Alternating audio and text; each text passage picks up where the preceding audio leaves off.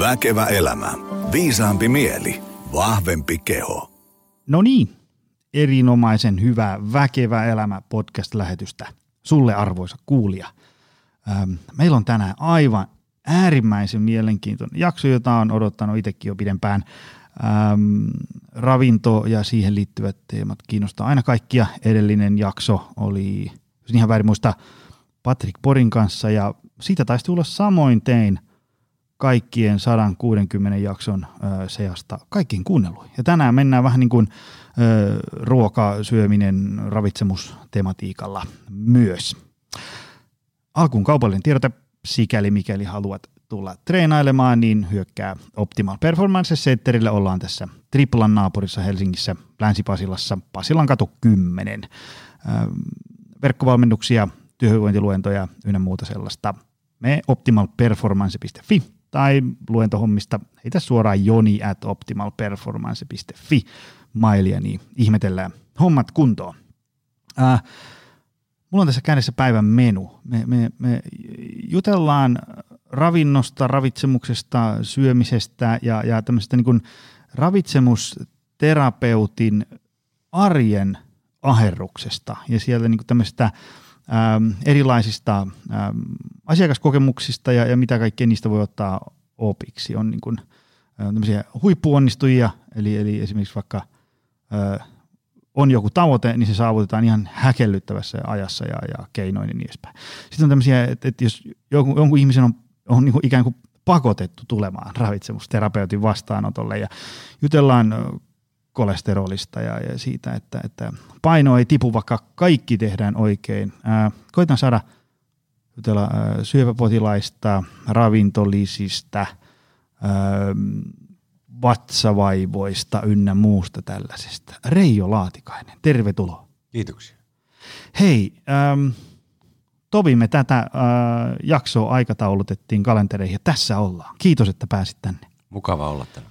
Ähm, sut tunnetaan internetin ihmisessä maailmassa äh, tämmöisellä pro-nutritionista nimimerkillä ainakin ja, ja aivan, aivan tota äärimmäisen hyviä äh, blogeja ja tekstejä olet kirjoittanut äh, ympäri internettiä. Äh, kerro vähän ihmisille, kuka oot, mitä teet, missä tuut ja niin edespäin. Yes. Eli tota, ravitsemusterapeutti, joka tekee kaksi puoli päivää viikossa vastaanottotyötä täällä Helsingissä Aavassa ja Dokrates syöpäsairaalassa. Ja sitten loppuviikosta kuuluu joko blogien, kirjan kirjoittamisessa tai tutkimustyössä tai sitten jonkunnäköisen projektin tai luennon tiimoilta. Eli, eli olen yksin yrittäjä. Minulla on yhden miehen yritys ja sen sen tota, taholta pyörittää näitä äsken mainittuja asioita. Eli mun työ on aika sirpaleista, mutta samalla erittäin mielenkiintoista. Vaihtelua riittää. Saa olla monessa mukana. Kyllä. Tota, mä en halua, että me joudutaan skippaan yhtään meidän päivän äh, menusta, yhtään ranskalaista viivaa, niin mennään suoraan asiaan. Ähm, me juteltiin vähän, että, että mistä me oikein jutellaan, äh, ja sanoit ainakin, että olisi tämmöinen teema kuin vatsavaivat, kuntoilu ja ruokavalio. Mi- mitä siitä? Mitä meidän siitä pitäisi jutella tänään? Kerro vähän, sivistä meitä. No vatsavaivathan on ensinnäkin ihan sikayleisiä, että pari esimerkkiä. Sitä semmoista närästystä ja ylävatsavaivaa on noin 15 prosentilla Suomesta, suomalaisista ehkä vähän vähemmän. Ärtyvää suolta 10 prosentilla, ehkä vähän enemmän. Ja sitten vaikka ummetusta 10-15 prosentilla. Eli, ja sitten kaikenlaista muuta erilaista, joka on aika lievää, pieruaivaa tai jotain, niin kyllähän sitä on melkein niin kuin joka toisella, kun näitä kyselytutkimuksia tehdään. Mutta tämmöistä oikein niin kuin viralliset kriteerit täyttäviä vaivoja, niin varmaan on joka viidennellä. Että kyllä sen takia sitä on tärkeä jutella. Ja, mm. ja siinä on tämä, kato, tämä ravitsemushoito on kehittynyt erityisesti vatsavaivoissa viime vuosina. Ja silloin kun mä opiskelin, onko sitten jo 30 vuotta vai pitempäänkin, niin tota, silloin niistä ei oikein kovin paljon tiedetty. Mitä se silloin oli? Miten, oliko se vaan niin kuin, että... No. Si- silloin oli ka- muistaakseni kaksi luentoa näistä, tästä ärtyvästä suolasta, eli kaksi tuntia ja sitten pari monistettä käytiin läpi. Silloin sanottiin, että kaalit ja pavut ja ruisleipä on vähän hankalia, että niitä kannattaa vältellä, mutta siinä se melkein oli. tämä, tämä muistikuva ei tämä varmaan ihan koko totuus ole, mutta tuota, näin ne asiat typistyy omassa mielessä ja muokkautuu. Ei sitä ihan varmaan just näin ollut. Tota, mitä sitten niin kuin nykyään? Minkä, minkälaisia ikään kuin, miten, miten nämä vaivat oireilee ja millä, millä niitä sitten, tavallaan lähinnä semmoinen, että, että äm, joku tuolla langan päässä on, että no hei, no hän puhuu aivan musta. Ja onko siihen jotain niin kuin tämmöistä omahoitoa tai, tai mitä sitten, jos tullaan näkemään sua? Tota, tämähän on niin yleinen juttu ja niin paljon tästä on puhuttu viimeiset kymmenen vuotta, että ihmiset googlailee ihan sikana, tietää tästä aika paljon nykypäivänä sekä ärtyvästä suolesta että tästä ylävaivasta, dyspeps, ylävatsavaivasta dyspepsiasta että ummetuksestakin. Tota, jos, jos sitten päädytään kuitenkin mullooksen, niin se on joko just, just joku lehtiartikkeli, netti tai sitten lääkärin lähetteellä tai hoitajan lähetteellä tai kaverin suosittelemana sinne sitten tullaan ja siellä on hyvin erinäköistä ihmistä vastaanotolla. Siellä voi olla siis sellaista, että on älyttömän vaikea oireinen. Että se oireilee niin kuin enemmän kuin haavainen paksusuolen tulehdus tai kroonin tauti tai vaikkapa keliakki. Että se on niin kuin ihan mahdotonta sen elä, kanssa eläminen. Ja sitten on niitä keskivaikeita tapauksia, joskus lieviä, ärtyvästä suolesta kärsiviä, jotka ne lievät voi olla sellaisiakin, tiedätkö joskus, että – että vaikka lääkäri on sanonut, että sulla on varmaan sitten ärtyvä suoli, että sun varmaan pitäisi käydä tuossa laatikaisen luona. Ja sitten, sitten tulee mun luokse ja sitten mä kyselen, että minkälainen sun oireisto on. No kerran kaksi kuukaudessa kahdessa on sen vaikeampi kipukohtaus. Muuten ei oikeastaan paljon muuta kuin ilmavaiva. Että että pitääkö mun ruveta jollekin ruokavaliolle. Mä sanoin, no ei tarvitse ruveta, että jos ton kanssa pärjäät hyvin, niin älä rupea millekään ruokavaliolle, että päästä kaasua vähän enemmän ja syö pikkusen vaikka vähemmän ruisleipää ja sipulia, mutta ei meidän tarvitse millekään FODMAP-rajoitukselle, mm. eli semmoiselle kaasua vähentävälle ruokavaliolle ruveta.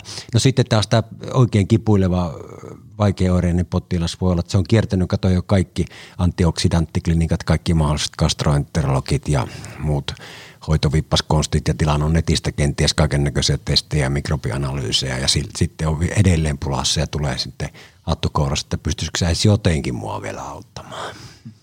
Sitten mä yritän sitä työkalupakista kaivaa jotain, jos vielä löytyisi joku keino.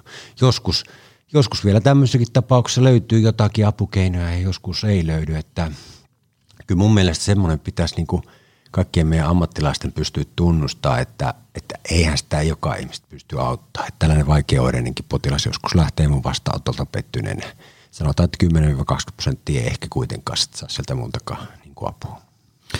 Ähm, mitä, onko nämä, sä, sä tässä alussa luettelin noita prosenttiosuuksia, niin onko nämä, jos ajatellaan että vaikka heitän hihasta, viimeistä 50 vuotta, niin onko ne asiat mennyt, niin kuin, onko tilanne mennyt huonompaan suuntaan vai parempaan suuntaan vai onko aina ollut tällaista? Tuo on tuhannen kysymys, ei oikein tiedetä. Kato, kato, kun katsotaan tämmöisiä epidemiologisia eli virallisia selvityksiä eri maista, niin näyttää siltä, että se aika stabiili se ärtyvän suolen oireyhtymä esiintyminen. Mm. Sitten sitä tulkintaa vaikeuttaa, että mikä se esiintyminen, esiintyvyys todella on, niin se vaikeuttaa, sitä vaikeuttaa se, että ne kriteerit, eli milloin saa määritellyn ärtyvän suolen diagnoosin, mm. niin ne muuttuu vuosien varrella koko ajan. Mm. Eli on mahdotonta saada täyttää kunnollista kuvaa siitä. Yleinen tuntuma on, että se lisää lisääntyy, mutta lisääntyykö se oikeasti, niin sitä ei tiedetä. Mm. Onko se osittain sitä, että tietoisuus lisääntyy, helpompi puhua kiusallisista asioista, mm. kuten pierusta ja niin edelleen. Mm. Ja sitten tuota, e, sitten, että onko nykyihmisillä, kato Instagramia ja kaikki muun myötä, niin onko vähän semmoinen valheellinen käsitys, että vatsa ei saa senttiä kahta turvota päivän aikana. Aivan, aivan, hyvä huomio. Se on ihan normaali. Tota, tota, tota.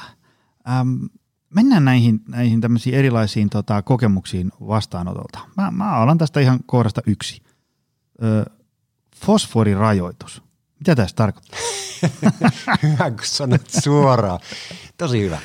Joo, fosforirajoitus, siis se, toi oli mun muistiinpano ja se viittaa munuaisten vajaatoimintaan. Siis munuaisten vajaatoimintahan on meillä ikääntyessä koko ajan lisääntyvä vaivaa. Joskus se tulee vaikka jonkun Eh, infektiotaudin munuaistulehduksen jälkitautina nuoremmallekin ja sitä sitten, jos on nuorempi ja suhteellisen hyväkuntoinen, niin päädytään usein munuaisen siirtoon. Mutta siinä odotellessa sitä, kun munuainen menee pahan kuntoon, niin riittävän huonosti, kun se munuaisen toiminta heikkenee, niin silloin kato fosforista ei pääse kroppa enää eroon. Fosforihan tulee aika pitkälti niin kuin mm. proteiinilähteistä ja sitten täysyväviljoista ja palkokasveista. Niin fosforista ei pääse eroon, kun se munuainen ei kykene sitä erittämään enää kunnolla ulos. Niin fosforia alkaa kertymään kroppaan ja se aiheuttaa altimoiden kovettumista.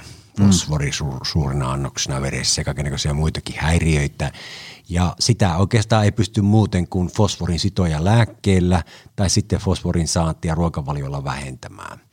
Ja tämä on niin kuin yksi, yksi niin kuin hyvä semmoinen paradoksi, osoitus, miten kummallista meidän työ, ravitsemusterapeutin työ voi niin kuin arki-ihmisen maalikon näkökulmasta olla, sillä me joudutaan määräämään fosforirajoituksessa arappa minkälaisia viljoja, No, raffinoituja valkeita, mm. kuiduttomia viljoja, koska niissä on paljon vähemmän fosforia kuin viljassa. Palkokasvit kieltämään, koska se periaat, ne periaatteessa pitää olla muuten terveellisiä. Sitten maitotaloustuotteita vähentämään radikaalisti, koska niissä on paljon fosforia. Maidossa on paljon fosforia. Ja niitä pitäisi vähentää oikein radikaalisti. Esimerkiksi rahka ja luonnonjukurtti olisi pahuksen hyviä niin proteiinilähteitä, mutta ne joudutaan rajoittaa ja raajuustot ja tällaiset. Ja kokonaisuudessaan proteiinin määrä – tulee niin kuin vähenemään tyyli 0,8-1 grammaa per painokilo, joka on aika paljon vähemmän, mitä saa varmaan esimerkiksi mm-hmm. tavoitteellisesti harjoitteleville voimailijoille suositat, puolet vähemmän ehkä. Kyllä, kyllä. Niin tota, tästä tullaan tämmöisiin kummallisuuksiin. Terveellisiä ruokia pitää vähettää, lisätä jotain raffinoituja hiilihydraatteja, joita periaatteessa pitäisi aina välttää. Mutta tästä täytyy muistaa se, että tässä ollaan vaan niinku voittamassa aikaa muutaman kuukauden, muutaman vuoden. Mm. Tämä ei jää loppujaksi päälle. kun se munuaine on saatu vaihdettua, niin sitten palataan, irtaudutaan tästä fosforirajoituksesta. Aivan. Mutta jos sä vaikka sattuisit saamaan potilaaksi, tässä sanotaan treenattavaksi yhden henkilö, jolla on munuaisten vaitoiminta, että jos kuluttaa juttu koskaan. Mm. Ja se tulisi tänne sulle ja tota, näyttäisi sitä laatikainen määrästä tämmöisen niin kuin dieti, jossa lukisi sitä valkoista leipää ruisleivän sijaan. Maitotaloustuotteet lähes nollaa ja proteiini 0,8 grammaa per painokilo. Sulla saattaisi suu loksahtaa auki, että mitä, mitä ihmettä. Äkkiä laittaisit Twitteriin tai Instagramiin. Kattokaa, miten typeriä nämä ravitsemusterapeutit on. Aivan. Tota, on kyllä mielenkiintoinen, mutta kai tuommoisessa tilanteessa tosiaan joudutaan tekemään vähän tämmöisiä, niin kuin, kun pöydällä on vähän niin kuin vaan huonoja vaihtoehtoja, niin sitten täytyy vaan ottaa sieltä se vähite ikään kuin huono. Just näin, se on hyvin sanottu. Tota, mitäs sitten ö, syöpäpotilas, kakeksija ynnä muu sellainen? Mitä, Tämä on mulle niinku täysin uutta territoriaa. Avaa vähän, miten tavallaan niinku ravitsemushoito tässä kohtaa tehdään? Joo. Ja siis, mitä pitää ottaa niin huomioon? Kyllä, kyllä. Eh, pohjustan pikkasen tätä sillä, että sanon, että siellä Dokrates syöpäsairaalassa tosiaan tulee näitä syöpäpotilaita ja heitä on hyvin erilaisia. Se on vähän sama kuin nämä vatsavaivaiset, että lihavat tai, tai itsensä kuntoon laittavat ihmiset, variaatio on mahdottoman paljon, mutta jos tiivistää, niin neljä osa. Yksi on semmoinen, jotka laihtuu liikaa, yksi on semmoinen, jotka on huolissaan netin sotkusesta syöpäravitsemusasioista. Kolmas on semmoinen, jolla tulee syöpähoitojen takia hirveästi vatsavaiva, niin vatsavaivoja hoidetaan. Neljäs on sitten semmoinen, jolla syöpähoidot etenee omalla tuo ilman mitään ihmeongelmia, vaan ne haluaa niin kuin pitkällä aikavälillä että ruokavalion kuntoon, että myöskin se syöpäriski vähenisi sen verran, kun ruokavaliolla se voi vähentyä, eli noin 20 prosenttia. Mm. E, mutta siis tämä ensin mainittu, nämä, jotka on liian laihtuvat niiden sen syöpänsä takia, tyypillisesti joku haimasyöpä tai ru- ruokatorven syöpä tai muu tämä ruoansulatuskanavan syöpä tai joku syöpähoito, joka vie sitten ruokahalun niin, että laihtuu tolkuttomasti ja tahattomasti. Niin nämähän on mielenkiintoisia kanssa siinä mielessä meille, että kun tämä painohallinta on kuitenkin se yksi keskeisimpiä työosa-alueita, niin tässä mennään aivan päinvastoin. Tässä mm-hmm. pitää, pitää niin kuin tavalla, kun millä tahansa hinnalla saa ne kalorit ylös, jotta se laihtuminen pysähtyy, koska se laihtuminen, jos menee pitkälle, sitten tulee sellainen oravan pyörä, niin ei siedä niitä hoitoja, ei, voi, ei voida enää antaa lääketieteellisiä hoitoja, eli sadehoitoa ja kemoterapiaa, ja sitten elämänlaatu menee niin huonoksi, että se ei tunnu elämisen arvoiselta se elämä ja sitten tulee infektioalttiutta, että sairastuu kaikenlaisiin infektioihin. Eli se ruoka, ruokailu on saattava kerta kaikkia ylemmäs ja erityisesti energiaa pitää vaan saada. Siinä ei tarvitse nyt enää mitään, mitään kukkakallipirtelöitä miettiä, vaan mm. siis oikeasti tällaista, niin kuin, kun vaan saadaan kaloreita juomalla, eli juomalla proteiinijuomia ja vaikka mehua, eh, lisäämällä rasvaa joka paikka, öljyä ja miksi ei vaikka voitakin, jos öljy ei uppo helppoa. Ja syömällä jopa tämmöisiä sokerisia jälkiruokia, kuten vaikka vanukkaita. Et jollakin on pelastettava se ihminen ja silloin ei oikeastaan ole merkitystä, mitä energiaa se on. Syödäänkö silloin niin kuin mitä vaan, mikä maistuu ja menee alas? Kyllä, Kyllä. Se on, sitä ei usko ihmiset, jotka ei itse ole kokeillut kattanut läheltä, mutta se on yllättävän vaikea tappaa se kierre. Kun me aina painitaan tämän lihavuusongelman kanssa, niin meillä mm-hmm. ei niin käsitystä oikein siitä, miten hankala se on, kun sillä lähtee se paha laihtumiskierre päälle, eikä ole mistään anoreksia nervoosasta kysymys. Mm. Se on kyllä lohdutonta joskus. Tota, ähm, mitä sitten äh, ravintolista? Mitkä on muuten sun, kun tässä, jos mä tulkitsen sun muistiinpanoja oikein, niin, niin kuin, että ihminen tulee mestoille niin kuin 15 ravintolisäpurkin kanssa.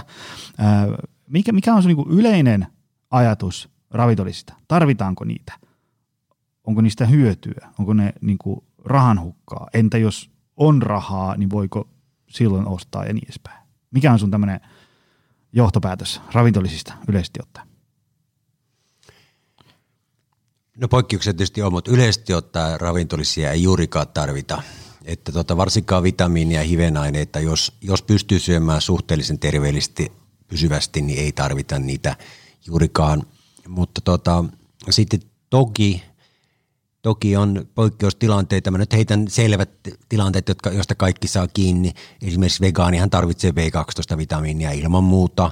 Ja sitten tota, D-vitamiini tarvii sellainen maitotaloustuotteita tai kalaa syö, niin kyllähän se sitä D-vitamiini tarvii. Tämän tyyppisiä on paljon tämmöisiä poikkeuksia, mutta tuota, yleisesti ottaen niin kuin ravintolisia ei kyllä tarvita.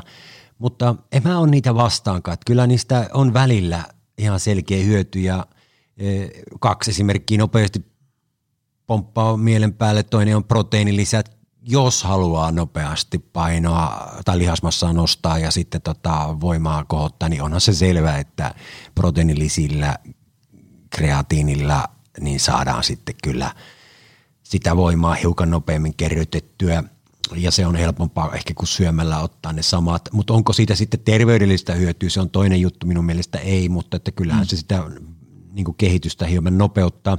Sitten toinen juttu on semmoinen ihan minusta hyväksyttävä ja ok juttu, että jos ei kerta kaikkiaan ihminen saa niin kuin ruokavalionsa kuntoon syömällä, ei kaikki halua ruokavalio oikeasti laittaa kuntoon, sehän me ihan de facto tiedetään, että ei pysty. Tämä on aika halua. mielenkiintoinen pointti. Eikö niin? Ei mm. halua tai ei pysty. Mm. Kyllä se vaan näin on. Niin silloin on parempi vaikka syödä se monivitamiinitabletti kuin olla ilman, jos ei kerta ruokavaliosta tapahdu muutoksia. Tykkään tuommoisesta pragmaattisesta lähestymistavasta. Tota, mm, eli, eli jos nyt ajatellaan, että sun pitäisi heittää vaikka top, mitä, kolme, viisi semmoista, että mitkä menee sun filteristä vielä läpi, että nämä on ihan jees. Eli onko se niin monivitamiini, Joo, silloin kun ei ruokavaliota muuten, niin. muuten saa kuntoon. Mitäs, mitäs Sitten se B12 D, vegaanilla, D, D, D-vitamiini, jos ei kerta muuten saa sitä ruoasta riittävästi, esimerkiksi äsken mainitun tavan syyn vuoksi. Rauta aivan ehdottomasti, mm. jos hemoglobiini on alhaalla tai ferritiini on väsymysoireet. E, ja sitten tota, ootapa nyt, mikäs vielä voisi tulla mieleen. Nyt, se, nyt ei saa teille, tuleeko sulla joku? No, no lisä siitä nyt tuosta. No, siitä, se, se, että se on semmoinen niin kuin – itsekin tavallaan sen puolesta puhun sillä että se voi, olla esimerkiksi vaikka treenin jälkeen semmoinen niin kuin kätevä. Että et se niin kuin, jos ajatellaan, että mä tuossa treenailen kovan treenin, niin sitten mulla saattaa mennä pari tuntia ennen kuin mä saan ruokaa seuraavan kerran, niin se on näppärä siinä pukkarissa heittää juoden naamaan versus se, että olisi kanarinta siellä tuppervaaressa mukana siellä no niin pukkarissa. Et, et, semmoinen näkökulma siinä on. Usein, usein kysytään, että tarviiko palautusjuomaa No, no ei välttämättä, mutta se voi helpottaa elämää ja olla kätevä. Just näin. Semmoinen näkökulma siihen on ainakin. En, en mäkään kyllä muita keksi semmoisia, niin jotka olisi niin ihan selkeästi. Joo. Tota, Ei, no sellainen, ja. kato, nyt kun sä puhuit, niin mulla jäi samalla vähän aikaa miettiä, niin onhan meillä suomalaisilla tämä folaatin saanti, eli B9-vitamiini, joka sitten ravinnossa on siis folaattina ja pillerinä foolihappona, sama aine – niin tota, sen saantihan on vähäistä, erittäin mm. vähäistä. Et, et tota, se pitää ruokavalio laittaa kuntoon, mutta jos sitä ei saa, niin kyllähän sitäkin mielellään sitten tota, vaikka pelkkänä foliappopillerinä antaisi. Mitä sitten kalaöljy? Tuleeko, onko siitä näkemystä? On näkemyksiä, en tiedä onko hyviä, mutta siis eh, kalaöljy voi olla ihan avuksi, jos on sellainen henkilö, että ei kerta kaikkiaan sitä kala, rasvasta kalaa haluatta pysty syömään ja sitten toisaalta, jos ei syö rypsiöljyä, pellavaöljyä, hamppuöljyä tai muuta selkeitä omega-3 rasvapolähtettä Saksan pähkinän voisi siihen lisätä, niin tota, kyllä se silloin voisi olla tar- tarpeen, mutta en, en näe sille kyllä sellaista paikkaa, mikä sillä on tässä julkisessa keskustelussa ollut. En itse niitä käytä enkä oikeastaan suosita, jos äsken mainitut kriteerit tapaa niin täyttyy, mutta ajattelepa semmoista henkilöä, joka käyttää ekstra virgin oliviöljyä, vannoutunut ekstra mm. virgin oliviöljyä, ei ikinä rypsiöljyyn koske, mm. eikä margariini, ja sitten voita leivälle tai ei sitäkään. Ja tota, ja tota, ei oikeastaan, mutta ekstra virgin oliviöljy, kookosöljy ja voikaapissa, mm. niin semmoiselle se voi olla hyvä, varsinkin jos sitä kalaa ei oikeasti syö runsaasti. Mm-mm. Aivan, aivan. Tykkään kyllä tästä lähestymistavasta, että kun usein, usein tota, keskustelu pyörii sen ympärillä, että no nyt kun me vaan sanotaan ja sivistetään ihmisiä, niin sitten kaikki haluaa mennä tuohon suuntaan, mihin me halutaan. Mutta sitten osaa vain, että en mä halua tai jaksa ole kiinnostunut tästä ruokavalion korjaamisesta ja niin edespäin. Niin, tai en halua sitä rypsiöljyä, vaikka kuinka niin. vakuutat. Nimenomaan. Hei, äh, kun mennään näissä äh, molekyylitason jutuissa, niin kolesteroli, mitä siitä? Joillakin tippuu, joillakin ei tipu millään, mm. ja muuta sellaista. Joo. Mikä on muuten kolesteroli? Sehän jonkin verran hämmentää internetin keskustelupalstoja ja saa aikaan ajatuksia puolesta ja vastaan. Mitä niin kuin meidän pitäisi kolesterolista ymmärtää? Onko se, niin kuin, jos se on niin kuin tapissa, niin onko se paha juttu? Oh. Hyvä, hyvä, hyvä kolesteroli, huono kolesteroli, mitä näitä kaikki? Joo, kokonaiskolesteroli on se, mikä ollaan perinteisesti opettu, mikä pitäisi olla alle 5. Sitten on se paha kolesteroli LDL ja sitten on se hyvä kolesteroli HDL. Eli nykyisin tuijotetaan vaan sitä LDL, että jotkut terveyskeskukset ei mielestäni estä HDL hyvää kolesterolia enää mittaa, mittaa, kun se on vähän niin ja näin, että onko sillä mitään ennustearvoa. Eli jos sitä saa nostettua, niin se ei näytä parantava, parantavaa ihmisten sydäntautiennustetta yhtään. Ja sen takia ollaan vähän niin kuin päädytty siihen, että se LDL on, on nyt sitten näistä lipideistä se kaikista tärkein, se paha kolesteroli. Se pitäisi olla alle kolme ja se oikeasti on sydän- ja verisuonitautien, eli käytännössä se pelvaltimotaudin ja aivoinfarktin, erityisesti se pelvaltimotaudin niin riskitekijä, kova riskitekijä, syytekijä, keskeisin syytekijä. Ja se pitäisi painaa kyllä alle kolme. Eh, varsinkin jos ne muut riskitekijät, eli verenpaine, tupakointi, verensokeri ja sellaiset on, on niin kuin vinossa punaisella niin sanotusti. Eli kyllä kolesteroli pitää hoitaa. Eh, ja jos ei ruokavalio, liikunta ja painohallinta auta, niin sitten lääkkeellä. Mutta ensisijaisesti aina nämä, koska – keskimäärin se kolesterolihan tippuu tämmöiseltä ihmiseltä, joka kykenee tekemään sanotaan 78 prosenttisesti mun ohjeet, niitä on 15 ohjetta, mitä kolesteroli mun listalla on, niin, niin tota, saan sen 20 prosenttia laskemaan. Sitten on näitä, joilla se tippuu 40, joskus ylikin, eli ihan älyttömän hyvä diettivaikutus. Ja sitten on niitä, jotka on tehnyt ihan kaikki mahdolliset muutokset jo jopa ennen kuin ne tulee mun vastaanotolle. LDL-kolesteroli on 5 ja sitten vielä tehdään pari kolme pientä muutosta, jotka kaikki kivet kääntämällä löydetään, eikä inahakka, ei mitään, se on edelleen viisi. Ja ne on, saattaa olla vielä terveydenhuollon työntekijöitä, sairaanhoitajia tai jotain vastaavaa hirveän pettyneitä, kun eivät saa ilman lääkettä sitä kolesterolia mm. kuriin. Mutta kolest- veren kolesterolipitoisuus on hyvin paljon meidän geenien määräämää. Eli mm, kulkuu, siihen olin tulossa. Kulkee suvuttain. Ja tota, jos on oikein huonot geenit, oikein tämmöinen familiaalinen hyperkolesterolmi, eli suvuittain kulkeva korkea kolesteroliarvo ja tietyt geenit siihen, se FTO-geeni, niin tota, eikö ei se ollut FTO-geeni, unohin sen, mutta anyway, niin FH-geeni, niin, niin tota, ei sille oikein sitten ruokavalio pysty mitään. Silloin kyllä pitäisi niin kuin lääkettä syödä. Sitten on muita geneettisiä poikkeamia, että se on ihan älyttömän alhainen, vaikka sä syöt ihan mitä sattuu, ihan surkeasti. Siis sitä fosforirajoitusdiettiä, mistä äsken oli puhe, mm. tai jotain vastaavaa, niin silti se on alle kolme tai jopa alle kaksi aina. Ja sitten on geneettisesti määrätty monesti myös se HDL, että se, se on niinku ihan älyttömän korkea, joilla on jopa kolme ylikin saattaa olla. Mutta onko se niinku sitten, mikä on sun tämmöinen tuntuma siitä, että onko, kuinka paljon se riippuu siitä, että millaiset, millainen perimä on sattunut tulemaan? Paljon, paljon en mä osaa prosenttilukuja sanoa, että jos mulle tulisi sata potilasta ja katsottaisiin kaikki, joilla on yli kolme se LDL-kolesterol yli sen suosituksen, miten moni niistä olisi geneettisiä ja miten moni ruokavalio aiheuttama. En osaa sanoa, mutta mutta tota, joo. Ehkä, jos puristasit musta väkisin arvauksen, mä sanoisin, että joka kolmannella Aivan, on aivan. geenestä johtuva. Aika harmi, koska se olisi kiva, että se olisi täysin omassa hallussa. Tota, mm, tota, tota. Öm, mitkä on, jos ajatellaan, että, että, että jos ajatellaan, että se on ikään kuin elintavoista johtuu se, että kolesteroli on korkea, niin mitkä on semmoisia niin tyypillisiä, että sä huomaat tämmöisillä ihmisillä, että mitä siellä niin kuin elintavoissa toistuu? Joo, tyydyttyinen rasvansaanti on suurta, eli rasvasettijuustot, voi, kerma, kreikkalainen jukurtti, nämä on ne keskeisimmät ehkä rasvaset lihat, makkarat, metfrustit, sellaiset, ehkä runsas kananmunien käyttö, kun kananmunista on puhuttu niin paljon hyvää viime aikoina. Sieltä se voi tulla. Niin, ja sitten se, että ei käytetä juoksevia kasviöljyjä, eli extra virgin oliviöljyä, rypsiöljyä. Ne on ne varmaan ne keskeiset. Mutta kyllä sitten sinne, siihen vaikuttaa pähkinä, pähkinöiden syönti, eli pähkinät vähän tiputtaa. Ja sitten tuota taas kasvisten runsassyönti, hedelmien runsassyönti pikkusen tiputtaa, samoin kaura tiputtaa suhteessa esimerkiksi vehnään, kun siinä on sitä beta-glukaanikuitu. Tässä niitä pääasioita.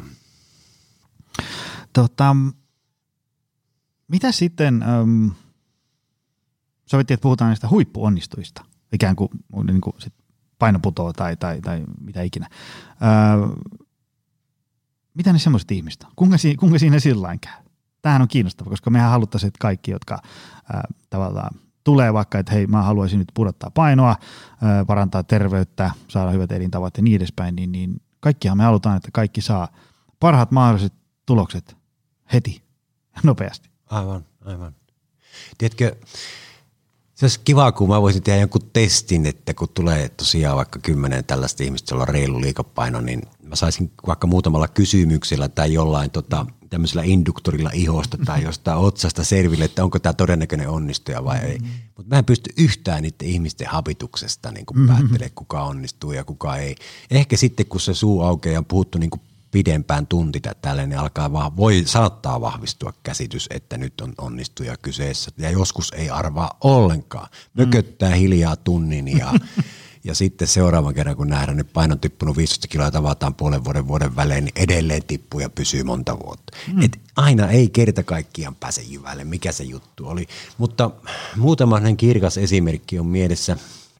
Yksi oli sellainen mieshenkilö, 55-vuotias, joka oli niin kuin jotenkin tota, nielassu sen ajatuksen, että hän ei pysty koskaan tiputtaa painoa. Että hän on niin kuin, tota, hedelmäkauppiaan poika, mutta on sanottu aina, että sun pitäisi olla pullakauppiaan poika, kun sä aina syöt pullaa. Ja, ja tota, hänellä oli sitten uniapnea, työterveyslääkäri diagnosoi se uniapnea ja se hoidettiin. Ja hän siitä sitten innostui, kun se työterveyslääkäri sanoi, että no nyt sulla varmaan olisi kuule sen painonpudotuksenkin hyvät tota, mahdollisuudet, kun on no, resurssit saatu kuntoon, kun tuo uniapnea on hoidettu. Ja niinhän sitten kävi, että se tuli mun vastaanotolle työterveyslääkärin lähetteelle ja hän, hän onnistui. Hän oli riittävän kauan sitä muhitellut ja hänellä tuli niin paljon parempi olo siitä unen niin kuin kuntoon saamisesta, että se onnistui se homma. Ja kolme vuotta myöhemminkin hän oli edelleen se 25 kiloa kevyempi ja paljon lääkityksiä pystynyt jättämään pois. Sitten tota, toinen tapaus on semmoinen juuri eläkkeelle jäänyt naishenkilö, joka aina vuosittain mulle lähettelee kuvia ruokavaliosta. Se on äärimmäisen terveellinen ja tota, hän on kanssa tiputtanut yli 20 kiloa ja ennen ei liikkunut ollenkaan. Nykyään tulee vähintään 15 000 askelta päivässä, kävelee lähinnä käy kerran viikossa kuntosalilla. Ruokavalio täyttää kaikki niin kuin terveellisen ruokavalion kriteerit ja ihan superhyvät kaikki veriarvot ja myöskin tiputtanut 25 kiloa sitä luokkaa. Ja tota, hänellä taas se niin kuin, tärkeä juttu oli, että hän ei töissä kerennyt ja halunnut ehkä kiinnittää itsensä huomiota, mutta hän pääsi eläkkeelle, hän meni psykoterapiaan. Ja se terapia jotenkin laukas hänessä semmoiset niin ajatusmaailmat ja voimaantumiset, että hän halusi niin kuin, laittaa itsensä kuntoon. Ja hän ei ole ikinä sanonut, ja hän painottaa sitä alleviivaa mulla aina, että tämä ruokavalio ei ole vaikeaa, eikä vastenmielistä tai pahan makusta. Päinvastoin hän tykkää tästä uudesta elämästä. Hän ei ymmärrä tätä puhetta siitä, että, että tuota, tämä paino, painon kiinnittäminen on aina jotain kidutusta tai jotain muuta. Hän, hänelle tämä on ollut aivan mahtavaa, kun hän pystyy kokemaan asioita, mitä hän ei ennen pystynyt, kun se paino on tippunut pois. Ja hänelle tämä on valtava elämänlaadun muutos, plus että tämä terveys parani näin paljon.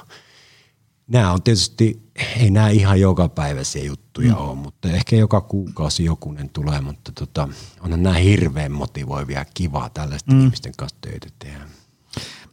Mitä se niin kuin, jos ajatellaan, että et, et, ikään kuin, niin kuin kun mä usein, usein jos ajatellaan tämmöistä jotain elämäntaparemonttia, painonpudotusprojektia, niin siellä on ikään kuin tämmöinen, ainakin kaksi tämmöistä osioa. Siellä on ikään kuin tämä ihmisen suhtautuminen vaikka liikuntaan ja, ja, ja ravitsemukseen ja palautumiseen ja, ja tämmöinen niin kuin, millainen mielentila ihmisellä on siihen projektiin liittyen. Ja sitten siellä on nämä tämmöiset ikään kuin – fysiologiset tosiasiat, että päivittäiset askeleet ja, ja, ja, ja tota, energiansaanti ja niin edespäin, niin mitkä sä näet, että yleisesti ottaen on tämmöisen onnistumisen jarruja A tässä niin kuin ajattelutavassa ja sitten B ikään kuin fysio, tämmöisessä niin kuin, niin kuin tosiasioissa, mitä tehdään?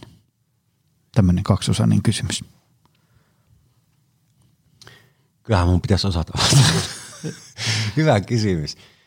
Tota, kyllä siinä suhtautumisessa, suhtautumisessa on, on usein havaittavissa mun mielestä sellaista, että et, osalla sellaista, jotka ei onnistu, niin melko pian tulee niinku sellaista – tietynlaista torjumista tai sellaista, että ei uskalla paljasta itsestään mitenkään ehkä on tiennytkin, että syö väärin. Että, et, et, tiedätkö, että, että se on vähän pinnallista se suhtautuminen näihin, tähän syömiseen ja nukkumiseen, mutta vähän pinnallista puhetta siitä ja sitten siihen, sit siihen liittyy sitä semmoista häpeän tunnetta. Jos sitä häpeän tunnetta ja sellaista, sellaista ei oikein pysty tuomaan julki ja se pelottaa, niin se vähän on sellainen, joka ennustaa minusta huonoa menestymistä sit siinä painohallintaprojektissa. Se on tämä äsken mainittuakin tapauksia, jos mä muistan, niin ne kaikki on niin kuin hirveän avoimesti puhunut, miten mm. vajavaisia ja huonosti ne on tehnyt, mutta kuitenkin sitten heillä on se niin kuin lähes palava halu, jos ihan palava, niin kuitenkin halu nyt niin kuin muuttaa. Ja sitten heillä on voimakas tunne ollut siitä, että nyt on oikea hetki, mm. että nyt on aikaa, että se mm. niin kuin riittävästi on mennyt vettä joessa. Mutta tästä suhtautumisesta, niin se sellainen niin kuin, Tämä, on mielenkiintoinen, tämä tiukan ja rennon syömisotteen. Niin kuin, tuota... Hyvä, että otit sen esiin, koska se oli mun seuraava kysymys. Olisiko ollut? Oli. Siis se, että, niin kuin, että, että tavallaan kun on, on erilaisia koulukuntia, niin kuin, että toiset on, että tässä on tämä ruokavalio, sillä noudataan ja homma tapahtuu. Sitten osaan, että ei ruokavalio, kun pitää rennosti ja, ja, ja fiilispohjalta normaalia kotiruokaa kehoa kuunnellen. Mikä on sun ajatukset tästä? Joo, no mun niinku yleisin lähestymistapa tähän on sellainen, että me katsotaan jonkunnäköinen ruokavaliomalli mm. ja siitä yritetään tehdä jonkunnäköinen listaus, ei konkreettinen listaus paperille, joko tulosteena tai käsin kirjoitettuna, että niin kuin hahmottuisi, että mitä mä niin kuin voin syödä päivästä, mulla tulisi riittävästi niitä ravintoja, proteiinia ja kaikkia näitä hyviä juttuja, plus että se ei missään nimessä pääse sitten menemään yli. Mm. Että niin kuin, ettei se mene liian matalalle, liian tiukalle, eikä se mene ylikään, mutta kuitenkin tulisi tulosta. No sitten siinä prosessiaikaa myöhemmin on, on niin kuin totta kai opittava siihen, että osaa vaihdella proteiinia, tarvitsisi syödä rahkaa, en kyllä rahkaa aina määräkään, mm. mutta siis ei tarvitse millään rahkadietillä olla, osa ottaa se kanarinna ja osa ottaa vaikka kalaa ja katkarapuja. Ei tarvitse pelätä tällaiset, tietää nämä vaihtosysteemit ja kuviot. Mutta silloin kun ei ole kysymys selvästi syömishäiriöstä potilasta, eli, eli käytännössä ahmimishäiriöstä, kun liikapainosta kun puhutaan, niin tota, silloin kun heistä ei ole kysymys, niin mun mielestä ihmiset kaipaa aika konkreettisia otteita ja neuvoja siinä alussa – että tuota, liian semmoinen rento ohjeistus saattaa johtua, johtaa tuota siihen, että ei tapahdu mitään. Mm. E, kun sitten kuitenkin se tarve päästä niistä kiloista eroon on aika kova ja harvalla se maltti on ihan niin hyvä kuin se soisi olevan. Eli pitäisi, on, on vähän niin kuin kiire kiire sitten. Niin sen takia mä asetun jonnekin sinne välitilaan. Minä pidän ehdottoman tärkeänä, että on puhuttu tästä rennosta syömisestä ja liian tiukan syömisotteen vahingollisesta vaikutuksesta, Mutta tota, mä en kuitenkaan näe kyllä oikeaksi sitä, että kaikille annetaan aika, aika ympäripyöreitä ja semmoista liian pehmeät ohjeet. Joo, ne, mä oon hyvin paljon tuosta samaa mieltä. Just se, että niin kun, oliko se Haikaraisen Timo vai kuka puhui sitä, että, että tavallaan se, että jos, että kun menee vähän niin kuin sellaiset tavallaan niin kuin tämän opettelu- ja alkuvaiheen ohjeet ja sitten ikään kuin tämmöisen niin kuin, kun hommat on hallussa, niin sen vaiheen ohjeet vähän niin kuin sekasi. Että se, se, siihen alkuun tarvitaan, tietysti senkin voi vetää överiksi, jos siellä lukee – 1,5 mansikkaa, niin sitten se ehkä alkaa olla jo vähän liian tarkkaa. Mutta siellä on niin kuin, kun ei välttämättä, jos on vaikka 10-15 vuotta syönyt ihan miten sattuu, ja sitten jos ohje on, että no syö normaalia kotiruokaa, niin vitsi, että se voi tarkoittaa monelle kaiken näköistä. Tämä on just totta. Tämä, se on liian tämmöinen abstrakti ilmaus. Mm. Et me, me kuitenkin, kun yksi ja samanlainen ohjeistus annetaan kaikille, vaikka tällainen sanallinen ilman, että me kirjoitetaan, niin sitten jos me viiden minuutin kuluttua kysytään kymmeneltä ihmistä, mikä se oli se, mitä se sulla tarkoittaa, niin ne mm. variaatteet on hirveän erilaiset. Mm. Se on just näin. Kyllä, kyllä. Joo, ja kyllä se sieltä usein, ähm, jos ajatellaan, että, että on lähetty sellaisella, ähm, tai to, ollaan niin kuin päädytty sellaiseen, että fiilispohjalta normaalia kotiruokaa, näin omaa kehoa kuunnellen, ja, ja, ja sitten kun ihmisillä on siinä arjessa kaikenlaista kohinaa. On töitä ja lastenharjoituksia ja, ja keittiöremontti ynnä muu sellainen. Niin sitten tavallaan se, se, että millaiseksi se ravitsemus muodostuu, niin siellä on lopputulokset aika monen kirjavia.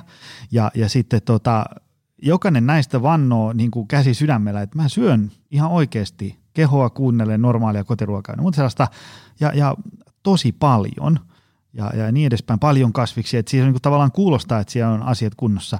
Mutta sitten jos otetaan joku, vaikka kännykällä kuvat päivän aterioista tai laitetaan ne johonkin ruokapäivyriin, joka vähän sitten pitää kirjaa mikroista ja makroista ja niin edespäin, niin moni onkin sitten havainnut, että se semmoinen oma fiilis ja ikään kuin ne, ne tosiasiat onkin vähän ristissä. Että onkin, että no, en mä tajunnutkaan, että mä syön oikeasti vaan 1200 kilokaloria. Ei ihme, ettei jaksa. Ja sitten kuitenkin treenaa vaikka neljä-viisi kertaa viikossa ja kävelee töihin ja takaisin. Et se tavallaan semmoinen niin kuin subjektiivinen tuntemus ja, ja objektiiviset tosiasiat voi joskus olla vähän ristissä. Ehdottomasti, ehdottomasti. Siis tota, tämä oli hyvä, kun otit tämän esille. 10-45 prosenttia me ihmiset niin kuin yleensä aliraportoidaan syöminen. Eli tarkoittaa sitä, että kun meiltä kysytään, niin me kerrotaan vähemmän kuin mitä me oikeasti syödään. Ja, ja tota, osa meistä on hirveän tietoisia syömistä, syömisistä tyypillisesti mm laihuushäiriöistä kärsivät, eli anoreksiasta kärsivät ja sitten ortoreksisesti syövät ja ravitsemusterapeutit, personal trainerit. Mm. Mutta mu- muilla se on ihan valtava variaatio, miten ne edes huomaa, mitä ne on päivässä aikana laittanut mm-hmm. suuhunsa. Ja sitten ylipäätään se, että sä kuvaat tai kirjaat, niin sehän helposti vähentää syömistä. Mutta se on kyllä hyvä tapa se kirjaaminen ja kuvaaminen niin kuin edes jossakin määrin tehdä tietoiseksi niitä omia valintoja. Juuri noista näkökulmista, ettei syö liian vähän – eikä sitten huomaamatta ota niitä kaloreita jostakin semmoista pienestä napostelusta, mikä on hyvin tavallista. Mm. Joo, joo, ja se, se semmoinen, niin että, että ottaa kuvat päivä aterioista, niin se on, sun pitää nyt edes ainakin niin kuin kolmeksi sekunniksi pysähtyä sen sun aterian äärellä, että mitäs tässä nyt on. Ja sitten sä voit niin kuin huomata, että ai niin, me puhuttiin, että kasviksia paljon, tässä ei ole nyt niitä yhtään, ja sitten mm. tajut niitä lisätä ja, ja niin edespäin. Ähm, sitten nämä sun äm, asiakkaat, joilla, joilla paino ei tipu, niin onko, onko silloin kyse tästä niin kuin aliraportoinnista vai, vai jostain muustakin? Tämä on jälleen tosi, tosi monitahoinen ja vaikea kysymys kyllä vastata, että niitä vastauksia on melkein niin monta kuin niitä ihmisiäkin, mm. eli, eli tota, on vaikea laittaa ihan stereotypioihin, että mikä se on se syy. On, on kysymys joskus aliraportoinnista, se on selvä. Joskus on, on tota, kyse siitä, että, että mä uskon oikeasti, että pienellä osalla lihavia, se ei varmasti ole suuri osa, suurin osa, että 90 tai 98 prosenttia, sanotaan 95 prosenttia ei ole tämän kaltaisia, mitä mä seuraavaksi sanon, mutta noin viidellä prosentilla ehkä lihavista on sellainen, että niillä oikeasti on matala aineenvaihdunta. Että niillä on tämä säästöliekki. Mm. Se on niin voimakas, että se kerta kaikkiaan ne ei voi syödä paljon mitään. Ja, ja totta, tähän, t- tätä on siis oikeasti tutkittu melko vähän, mutta ne vähäiset tutkimukset, mitkä on kunnolla tehty, niin niissä on nähty isoja, tosi isoja eroja ihmisten aineenvaihdunnassa. Ja toinen, mikä osoittaa tästä, kun geenien niin geenien merkitys pystytty y- aika tarkasti selkkaamaan ulos kaikesta muusta kohinasta, miten paljon se vaikuttaa ihmisten painoon, niin nähdään, katos, että se kymmenystä väestössä, 10 prosenttia väestöstä, jolla on parhaat lihavuusgeenit, eli ne suojaa parhaiten lihavuudelta, ja sitten ne huonommat, joilla on huonommat geenit, joilla on niin suurin geneettinen alttius lihavuuteen, kun nämä lihavuuden geenit jo tunnetaan mm. kohtuullisen hyvin, niin tämä, jolla on parhaat geenit, niin ne on 13 kiloa keskimäärin kevyempi kuin samanpituiset ne henkilöt, jotka on tota, mm. huonommilla geenillä varustettuja. Ja sitten näillä on huonommat geenit, niissä on 25 kertainen sairaaloisen lihavuuden riski versus niillä on parhaat geenit, eli tota, se, että PMI on yli 40, 25 kertainen. Eli mm. kyllä nämä kaikki tiedot niin osoittaa, että meillä on pieni osa ihmisiä, onko se 5 vai 10 vai 2 prosenttia lihavista, mm. joilla on tosi vaikeita geenien takia, niin se on vaan näin. Mutta sitten on ihan mahdoton kyllä aina tietää sitä henkilöstä, kun ei me mm-hmm. niitä geenitestejä voi vastaatolla tehdä, mikä se kelläkin on. Ja joskus – on oikeasti niin, että hedonismi vie myös valla. Siitä puhutaan nykyään niin vähän, mm-hmm. mutta siis osalle ihmistä ruoka on niin rakas. Mm-hmm. Mullekin yksi nainen tuossa, joka on ihan niin kuin ravintola ala sanoi, että ei, että se mitään muuta mikä vittu se ruoka on vaan niin helvetin hyvää. että mä syön niin paljon, kun se on niin hyvää. Mä en tiedä mitään muuta niin hyvää kuin syöminen. Aivan, aivan. tätähän sanotaan harvoin ääneen nykyään. Että. Niin, niin, niin se, se tota, tosi paljon ruoan ja ravitsemuksen ja, ja syömisen ympärillä, ää, ainakin tässä kuplassa, missä itse elelen, niin se, se pyörii tosi paljon sellaisen, niin kuin, puhutaan suurin piirtein kaikesta muusta paitsi siitä ikään kuin semmoisesta hedonistisesta nautinnosta. Et, et se on niin kuin, siellä on keskustelua, että hei mä, mä viilasin mun makroja tälleen ja tälleen ja sitten mä jätin noin ja noin kokonaan pois ja, ja niin edespäin. Ja sitten kun irrotellaan, niin se on tietkö joku Marja Smoothie. Et sitten missä on ne kuvat siitä perhepizzasta ja laatikollisesta ainojätskiä ja niin edespäin. Niitä on aika vähän. Kyllä. Tota, hei, sä sanoit, että sun vastaanotolle tulee myös ikään kuin ihmisiä, jotka on määrätty sinne. Joo. Tai niin kuin pakotettu. Pakotettu ja niin. vaimo pakottanut tai niin. sitten työterveyslääkäri. Mi- joo. Kerro niistä. No siis yksi tällainen esimerkki, joka jostain syystä mua vaivaa niin kuin jatkuvasti, niin on, tai siis se on mulle jotenkin esimerkki siitä, minkälaisia erilaisia ihmisiä me ollaan ja miten erilaista elämää me eletään, niin oli tällainen henkilö, jolla tota, lääkäri oli sanonut, että nyt on kyllä nämä arvot niin pahasti että pakko tehdä jotain. Se lääkettä suostui syömäni laatikaiselle ja sitten tuli laatikaiselle ja oli, oli tosiaan kohonnut kolesteroli, verenpaine ja liikapaino on paljon. Ja sitten kun jotenkin mä sain kohtalaisen hyvän kontakti-ihmisen, se rupesi kertomaan elämästään siinä sitten aluksi, mikä on mulle aina tärkeää, että varttitunti olisi ainakin siihen, että me tutustutaan vähän kuka ollaan. Ja enempi tietysti mun täytyy ymmärtää sitä ihmistä ehkä kuin hänen minua, mutta joka tapauksessa sekään ei ole pahitteeksi. Niin tota, hän sitten sai kerrottua mulle, että hänen elämä on tietkö jo sellaista, että tota, hänellä on työ ihan hanurista, hän ei tykkää siitä yhtään, hänellä on aika vähän ystäviä. Mm. Ja tiedätkö, että hän elää elämässään niin kuin puoli vuotta vuodessa sille, että hän pääsee puoleksi, puolen, puolen vuoden välein viikoksi tai kahdeksi Kreetalle. Et siinä on hänen niin kuin elämänsä. Hän sinnittelee puoli vuotta Suomesta, pääsee viikosta tai kahdeksi Kreetalle puoli vuodesta, eli vuodessa kaksi vai neljä viikkoa. Ja kaikki muu on niin, kuin niin harmaata ja sellaista, että, että elämällä ei tunnu olevan paljon merkitystä, että tota, eihän tästä ruokavaliostakaan yhtään ole kiinnostunut. Ja en mä tiedä, kyllä me siinä ruokavaliosta puhuttiin, mutta eihän koskaan tullut toista kertaa ja mm-hmm. en mä usko, että saadaan niin kuin kuntoon tuota asiaa, ellei se ihminen niin kuin jotenkin saa oivalluksen, että hän haluaa elää erä, eräänlaista tai toisenlaista elämää. Mm. Mun tehtävä ei tietysti ole ketään käännyttää, että jos, jos hänelle on se elämä sellainen, että hän kuitenkin sitä saa riittävän tyydytyksen ja kokee sen, että ei tämä nyt hassumpaa on, niin mikä siinä, mun korviin se ei kuulostanut kovin hyvältä, mutta tota, ei sitä ruokavaliota tuollaista saa kuntoon. Se on totta. Tuleeko sulla mieleen sellaisia, että – nyt kun, jos ajatellaan, että kun mä käyn vaikka luennoimassa elämäntaparemontissa työyhteisössä ja siellä on vaikka 50 ihmistä, niin kyllä 50 ihmiseen nyt aina kolme maattuu vähintään, jotka istuu siellä takarivissä kädet puuskassa, että koska täältä pääsee pois. Tiedätkö, että niin kuin, ei kiinnosta yhtään. Sitten eturivissä on ne triatlonistit mm. ja crossfittajat, jotka nyökyttelee kaikkeen, että just näin. Ja sitten loppujengistä on sille vähän siinä, niin kuin, että no vähän ehkä kiinnostaa. Mutta, niin, niin, niin, niin, tota, tavallaan, että jos ei yhtään kiinnosta tai, tai niin kuin, ei saa jotain erilaista näkökulmaa asian tai jotain aha-elämystä – siihen, että no hei, voisinko mä sittenkin kokeilla, niin, niin aika nihkeästi tapahtuu mitään edistymistä minkään niin kuin, tavallaan elämäntaparemontin osa-alueen kohdalta. Ö, eli kysymys on, että tuleeko sulla mieleen jotain semmoisia, että, että joku sun asiakas on saanut niin kuin aha-elämykseen ja tajunnut, että aivan, jotain esimerkiksi, niin kuin, että ai näinkö pienellä voi päästä liikkeelle ja niin edespäin, tai että, että, että näinkö nautinnollista fiksu syöminen voi lopulta olla ja niin edespäin?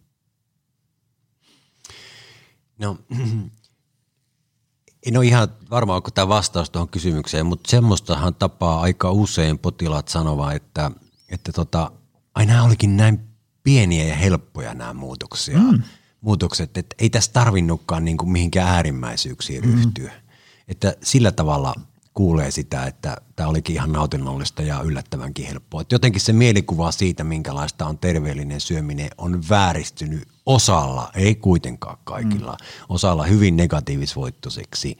En tiedä, onko se joku vanha kokemus, mikä heille on ollut huono, vai onko se julkisuudesta tuleva näistä Biggest Loser ynnä muista ohjelmista tuleva niin semmoinen julkisuuden mielikuva, joka hankaa sen niin kuin ihan väärän näköiseksi ajatuksen siitä, mitä se terveellinen syöminen on. Mutta kyllä kyllä mä niin kuin, kyllä mä jotenkin ajattelen niin, että kyllä mä ainakin antaudun sille asialle, että kaikki ihmiset ei halua tai pysty, että tota, heillä on se elämä semmoiseksi muotoutunut, mikä on heidän näköisessä elämä ja ei kerta kaikkiaan, niin ei, ei tota, menee niin kuin vähän molempia aika hukkaa siinä päätä lyödään mm. seinään. Tota, koska tätä Podia kuuntelee tosi moni ammattilainen, PT, alaviiva C ja C ja, ja hyvinvointiala, ö, muutenkin ihminen. Kyllä nyt sille aina ajattelen, että jos joku lyö tämmöisen tunnin mittaisen jakson soimaan, niin kyllä se nyt vähän on aiheesta kiinnostunut. Ö, niin tota, ikään kuin tämmöinen meta-osio tähän loppuun, ikään kuin tämmöinen niin keskustelusta keskusteleminen. Eli esimerkiksi nyt vaikka, otetaan nyt vaikka laihduttaminen, painon pudotus, millä, millä nimellä sitä nyt sitten ikinä halukaan kutsua, niin tota, äm, sehän on vähän semmoinen, niin kuin, semmoinen kihisevä kattila, teekö, että, sille, niin kuin, että, että se keskustelu harvoin pysyy ikään kuin semmoisena kiihkottomana ja maltillisena tämmöisten niin kuin argumenttien vaihtamisena, vaan se tosi helposti niin kuin räis, räiskähtää, että mitä sä tuolla kommentilla oikein tarkoitit ja eikö tämä merkitse sulle mitään ja siitä se sitten eskaloituu kaksi päivää kestäväksi väittelyksi.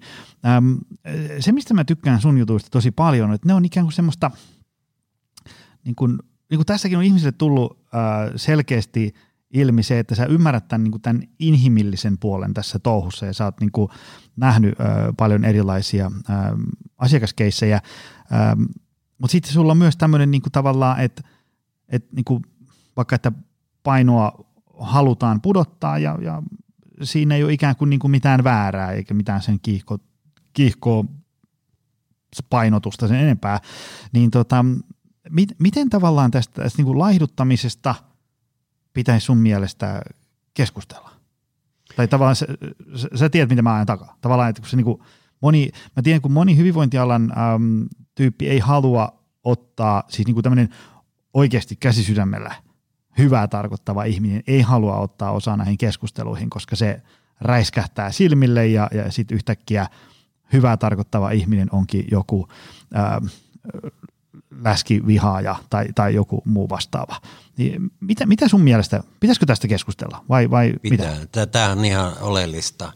Että mä luulen, että painohallinta onnistuu paremmin, jos me pystytään tästä keskustelemaan monista eri näkökulmista jotenkin lyö, lyömään semmoinen tota, hyvä synteesi, jonka kanssa mennään eteenpäin. Tähän, tämä on nyt ollut välttämätöntä, tämä viimeaikainen viime vuosien keskustelu kehopositiivisuudesta ja siitä, että miten paljon lihavuuteen liittyy haitallista stigmaa ja, ja miten lihavaat kokevat esimerkiksi lääkärin vastaanotolla epäasiallista, epäasiallista käsittelyä ja, ja keskustelua, töykeitä kommenttia ja kiusaamista julkisuudessa, koulussa, työpaikoilla. Tämä on aivan välttämätöntä ja tosi hyvä ollut, mutta se voi olla, että se jossakin tapauksessa vähän lyö yli. Eli tota, tässä on, niin kuin sä taisit sanoa, niin myös on ollut sellaista ilmassa, että ei uskalla niin kuin enää sanoa, että, että, tota, että laiduttaminen olisi tärkeää sinun tapauksessa. Mm. Että jopa ravitsemusterapeutit ja lääkärit saattavat arvella, että uskaltaako tätä enää sanoa ääneen. Mm.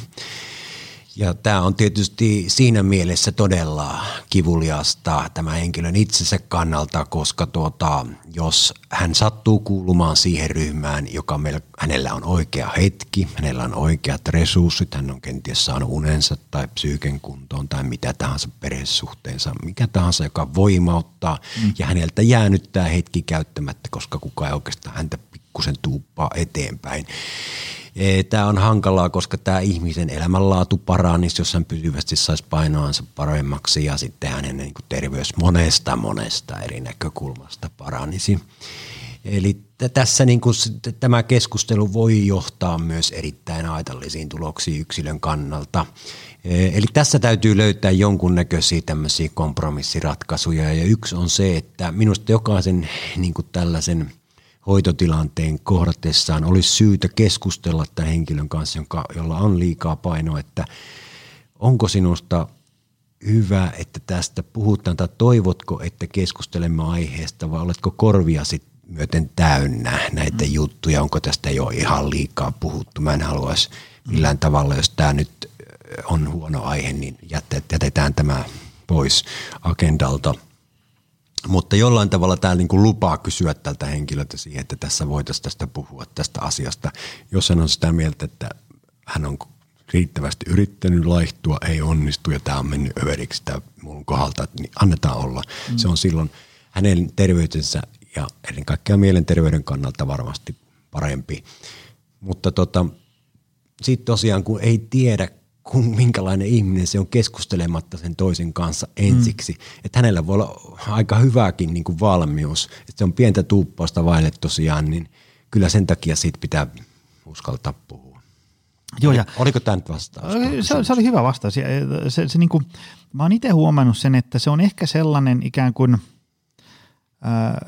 laihduttamisesta keskustelu ja vaikka se, että aloitetaan projekti äh, painon pudotukseen – onnistuu vallan mainiosti ikään kuin on niin kuin valmentaja ja, tai ravitsemusterapeutti ja sitten se ihminen siinä ja niillä on luottamus keskenään ja molemmat ymmärtää, että me ollaan nyt niin kuin molemmat samassa veneessä ja koitetaan yhdessä soutaa tohon suuntaan, niin se toimii ja, ja, ja sitten niin kuin ilman mitään riitelyä ja kiihkottomasti ja molemmat on onnellisia ja, ja tyytyväisiä ja näin edespäin, mutta sitten se on ehkä jotenkin se tämmöinen – lehtien palstolla ja sosiaalisessa mediassa keskustelu on se, mikä räiskyy. Tavallaan niin kuin, äm, siellä ikään kuin ihmiset eivät välttämättä tunne toisiaan. Tai, tai sitten siellä helposti niin kuin rivien väliin ruvetaan laittaa asioita ja, ja sitten ne ei ymmärrä, että tämä toinenkin ihan oikeasti avoimesti yrittää auttaa ja toinen ottaa sen loukkauksena ja niin edespäin. Että se, että se niin kuin, näistä asioista puhutaan kyllä tosi niin kuin – ihan päivittäin vaikka tuossa meidän salilla, mutta se on, siellä on niin kuin valkkuja ja, ja valmennettava, jotka on teetkö, vaikka seitsemän kuukautta tunteneet toisensa. Mm. Niin siellä, siinä on varmaan se semmoinen luottamus ja tiedetään, että niin kuin. se, se on se oleellinen juttu mm. ja sitten kun sosiaalisessa mediassa kohdataan joku ihminen, vaikka hänellä olisikin hyvä tarkoitus, tarkoitan nyt vaikka sellaista, että joku hyvin aktiivinen, kehopositiivinen ihminen, jolla on siis liikapaino, joka puhuu sen puolesta, että – että, että kaiken näköiset kehon kuvat, kehot pitää hyväksyä, mikä onkin näin just, niin hän on, hän on voinut saada niin surkeita kohtalo, kohtelua niin kuin elämänsä aikana ja kokenut niin traumaattisia kokemuksia. Hän tietää paljon ihmisiä, joilla on samanlaisia. Hänellä on semmoinen niin kuin ulkokehän kokemus, joka ei just siihen sen ihmisen kanssa mm. viestittämisen siihen someen liity millään lailla, mutta kun se toinen tökkää just siihen kohtaan, niin hän siihen kaiken kokemuksensa, mikä hänellä on vuosikymmenen aikana mm. ja ystäväpiiristä, läheisistä ja sometutuista tullut, niin lataa sitten. Se niin kuin saa hänellä sen latauksen kiehumaan, jos tulee siinä sitten yritetään yhtä henkilöä kohde, joka ei tarkoittanut mitään pahaa, mutta kuitenkin se liian yksinkertaisesti lyhyessä viestissä kuulosti huonolta se viesti, mitä hän esitti. Tota, tämmöinen kysymys, kun tuleeko sun vastaanotolle äm, ihmisiä niin kuin ravitsemushaasteiden kanssa sille, että ne on, ne on saanut ohjeita joltain äm, personal traineriltä, hyvinvointivalkulta, äm, kylämieheltä, ja, ja, ja sitten asiat on mennyt vähän vikaan ja sitten ne tulee hakemaan sulta apua. Niin tuleeko sulla mieleen jotain semmoisia, että, tai, tai kenties ne on osallistunut johonkin nettivalmennukseen tai ladannut jonkun ruokavalio jostain ja, tai lukenut jonkun vaikuttajan postauksen jostain, jätä mm. nämä ja nämä pois, niin tavallaan, että toistuu tämmöisiä. Ja mä kysyn tämän ennen kaikkea, ei siksi, että me ruvettaisiin tässä nyt niin kuin polttaa kollegoita roviolla, vaan sen takia, koska ähm, muutama vuosi takaperin – me saatiin yhdeltä tosi fiksulta tämmöiseltä ravitsemusasiantuntijalta ihan niin kuin maili, että hei, teillä on hyvä meininki, mä dikkaan teidän jutusta, mutta mä oon kiinnittänyt huomioon nyt tämmöiseen, että, teiltä on tullut nyt jokunen tyyppi ja ne kaikki on valitellut asia X. Ja, tavallaan, että, että on huomannut, että äm, tavallaan niin kuin suhde vaikka vaikka hiilihydraatteihin tai muuhun tämmöiseen vastaavaan on mennyt vähän kierroksi. Ja, ja eihän, siinä oli se paha homma, että kun eihän me voitu tätä tietää, koska ei ne ikinä meille siitä kertonut. Ja, ja sitten silloin oli ihan semmoinen käänteen tekevä rat, niin kuin tavallaan vaikutus siihen, että sitten me oltiin, että okei, jos tämä fiksu tyyppi nyt sanoo näin, niin se on ihan oikeasti nähnyt useamman keissin, miettinyt loppuun saakka ja antoi sitten tämmöistä palautetta. Ja, ja, ja tota, se muutti aika paljon sitä tapaa, että mitä me esimerkiksi vaikka viestitään meidän asiakkaille tai mitä painotetaan ja, ja niin edespäin. Öm, niin tuleeko sulla mieleen jotain semmoisia? No toi on mahtavaa, että otitte siinä siitä opiksi. Mikä se muuten se oli se X? X? Äh, mä muistan, että ainakin semmoinen on tullut tavallaan, että, että niin kuin hiilihydraatteja piti vähentää. Se ei ollut semmoista niin kuin full karppausta. Ei, ei, ei ollut, ei ollut, mutta semmoinen tavallaan niin kuin, ö, rajoittamista. Ja tä, tästä on varmaan joku semmoinen seitsemän, kahdeksan vuotta. Mm, silloin se oli aika paljon pinnalla. Joo, joo. joo kyllä. No tota, tiedätkö, mä sanoisin ensinnäkin positiivisesti, että suurimmat, suurin, ylivoimaisesti suuri osa, joka on käynyt personal on saanut hyvät ohjeet. Että joo. ne on niin kuin hyviä ja fiksuja mun mielestä nykyään ne ohjeet. E, toki on joku, joku niin kuin tapaus ollut, että on vedetty niin kuin liian tiukoilla kalori, mm. kalorirajoituksilla ja siihen, siinä on tullut sitten aika nopeasti seinä vastaan, että on vaikka 1300-1400, mutta se on äärimmäisen harvinaista, että se ei kyllä ole mitään arki, arkipullaa. Enempi tapaa sitä, että on netistä tosiaan ladattu se vaikka rahkaruokavalio, mä kutsun nyt semmoiseksi, että on semmoinen 1500 ja tosi paljon niin kanaa ja rahkaa ja salaattia ja sitten kaurapuuro ja banaania vähän mustikoita, siinä se melkein onkin.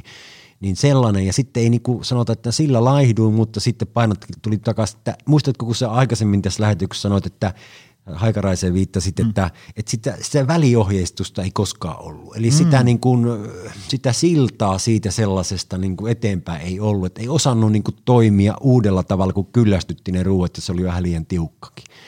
Niin, niin se, se, se, se jää, mutta se saattaa joskus jäädä, jos se potilas kustannussyistä tai matkustuskyvystä, mistä aikataulusyistä tahansa ei minunkaan luokse enää tule toista kertaa mm. tai kolmatta tai neljättä, niin se voi olla sama joskus minunkin kohdalla, sama juttu, en mä sitä sano. Mutta varmaan meidän pitäisi just tähän niin välivaiheesta, miten me saataisiin siirrettyä se ikään kuin siitä, että kun se paino on tippunut vähän tämmöisellä kankeella niin kuin ohje, listauksella tällä tavalla syöt 1802 tonnin, niin paino tippuu tuon verran, niin miten se sitten siitä siirretään, että se ei olekaan enää syö samoja ruokia kuin mitä hän listassa, vaan osaa itse varjoida joka ateria, pitää ne kuitenkin suhteellisen hyvin kurissa, pienen niin kuin sopivan lempeätä otetta käyttäen sitten jatkossa, niin se siirtymä on vaikea.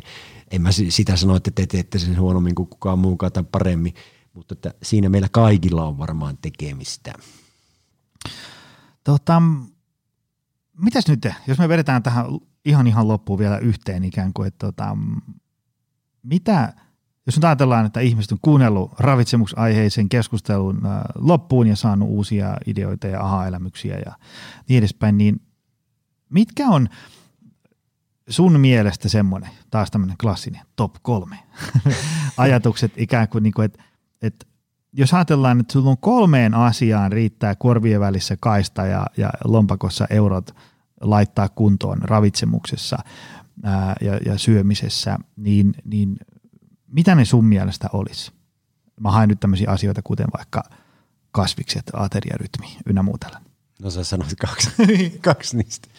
No joo, ateriarytmi on sikäli tosiaan tärkeä, että erityisesti jos se on iltapainotteinen rytmi, niin se, se kyllä usein tarkoittaa sitä, että se ruokavalio ei pysy kasassa. Hei, tähän muuten, ähm, mä itse asiassa just eilen sain Twitter-viestin tämmöiseltä ikään kuin tavalliselta ähm, kansan ihmiseltä, että, että hän ei oikein ymmärrä, tota, että miksi painotetaan vaikka – viittä ateria päivässä. Kun sehän tarkoittaisi, jos hän sanoi, että kun jos joku syö nyt vain kolme kertaa ja sitten sanotaan, että syö viisi, niin sehän syö vaan lisää ja sitten sen paino nousee vielä enemmän. Et hän niin kysyy, että mikä on tämän, kaikki puhuu säännöllisestä ateriarytmistä, mutta mikä siinä on niin se juju?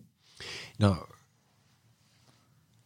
en tiedä, onko mulla tuohon lopullista, ei varmasti lopullista, mutta jos hyvääkään vastausta, niin tota, yleensä syöminen ratkeaa niin kuin illan tunteina. Eli se en erittäin harvoin, kun kello, ennen kello 16-17 ihmiset syö liikaa kaloreita. Että se käytännössä on se illan syöminen se ongelma. Se on nähty labratutkimuksessa, se on nähty näissä väestötutkimuksissa, käytännön elämässä ja kaikkialla.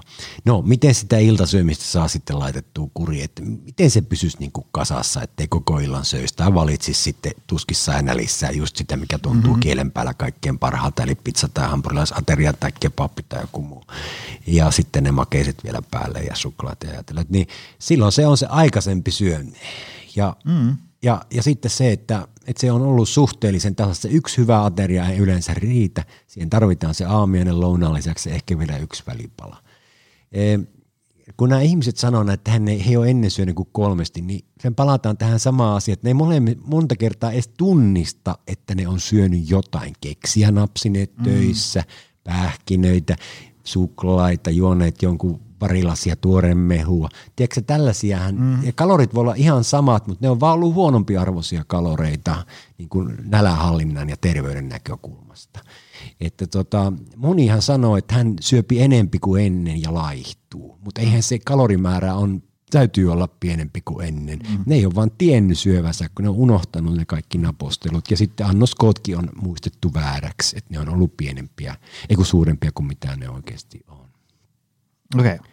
Eli jos se, nämä kolme kivijalkaa, eli sulla oli siis niinku ateriarytmi, Joo. mitäs muuta?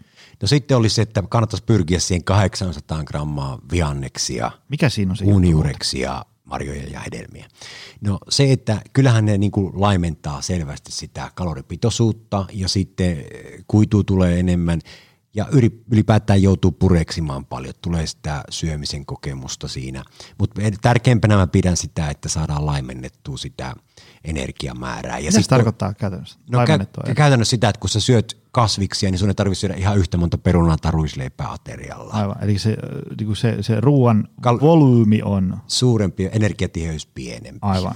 Ja sitten No joo, ja sitten kasvikset ja hedelmät, marjat, ne on niillä itsenäinen terveyttä kohentava vaikutus monella eri tavalla. Muun muassa niistä tulee kaliumia, C-vitamiinia ja sitä mainittua kuitua ja niitä fitokemikaalia, kuten mustika, antosyaania ja, ja appelsiinihesperidiinia ja niin edelleen. Et niillä on terveyttä edistäviä vaikutuksia, vaikka ne vaikuttaisi paino ollenkaan. E, no, nämä kaksi ja sitten kolmas olisi ehkä se, että tota, että, että proteiinivalinnat olisi fiksuja ja ne olisi tasaisia. Että, että se proteiinin niin kuin, määrä olisi sopiva, ei älyttömän suuri. Monilla ihmisillä miehillä varsinkin saattaa olla älyttömänkin suuri nykyään, kun sitä niin paljon puhutaan. Mutta että erityisesti naisilla se olisi riittävää ja varsinkin vegaaninaisilla olisi riittävää se proteiinisaanti. Ja sitten tuota, sit, että niin kuin keskimäärin se myöskin olisi terveyttä edistävää proteiinia, että se ei olisi niin kuin prosessoitua lihaa juurikaan ja sitten harvemmin punaista lihaa, mutta erityisesti kanaa, kalaa, maitotaloustuotteita ja kasviproteiinia. Onko sulla joku tällainen X grammaa per painokilo protskua vai, vai, vai mikä se, että se olisi niin hyvällä tasolla se määrä, niin mi- miten se niin kuin Ihan, joo, ihan paino kilo kohdi, eli niitä ei voi liikakilolle kilolle mun mm. mielestä laskea proteiinimääriä, eli alle 25 painoindeksille, jos laskee, eli minun pitää pituiselle mielestä 85 senttiselle vaikka, niin se olisi sitten tuommoinen niin tota 85 kiloa ihannepaino maksimissaan, niin se olisi niin kuin 1,2 on aika hyvää mun mielestä. 1,1-1,4 ravitsemussuositus, se ei mun mielestä mene metsään. Eli käytännössä puhuttaisiin 100 grammasta viiva 120. No niin. Hei, meidän, meidän menu näyttää tyhjää. Ai vitsi, että tämä oli, oli kyllä hyvä.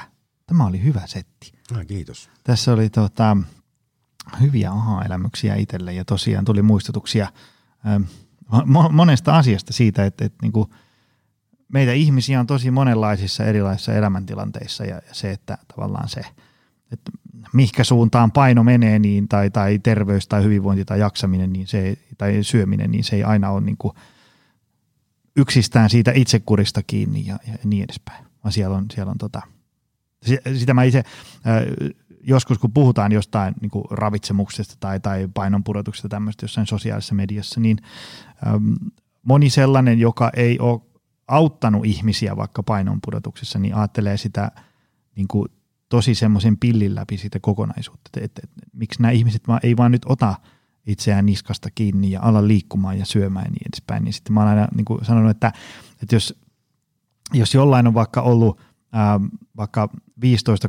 kiloa ylipainoa useampia vuosia, niin, niin se, se hyvin monesti on kiinni jostain muusta kuin vain itsekurista ja niin edespäin.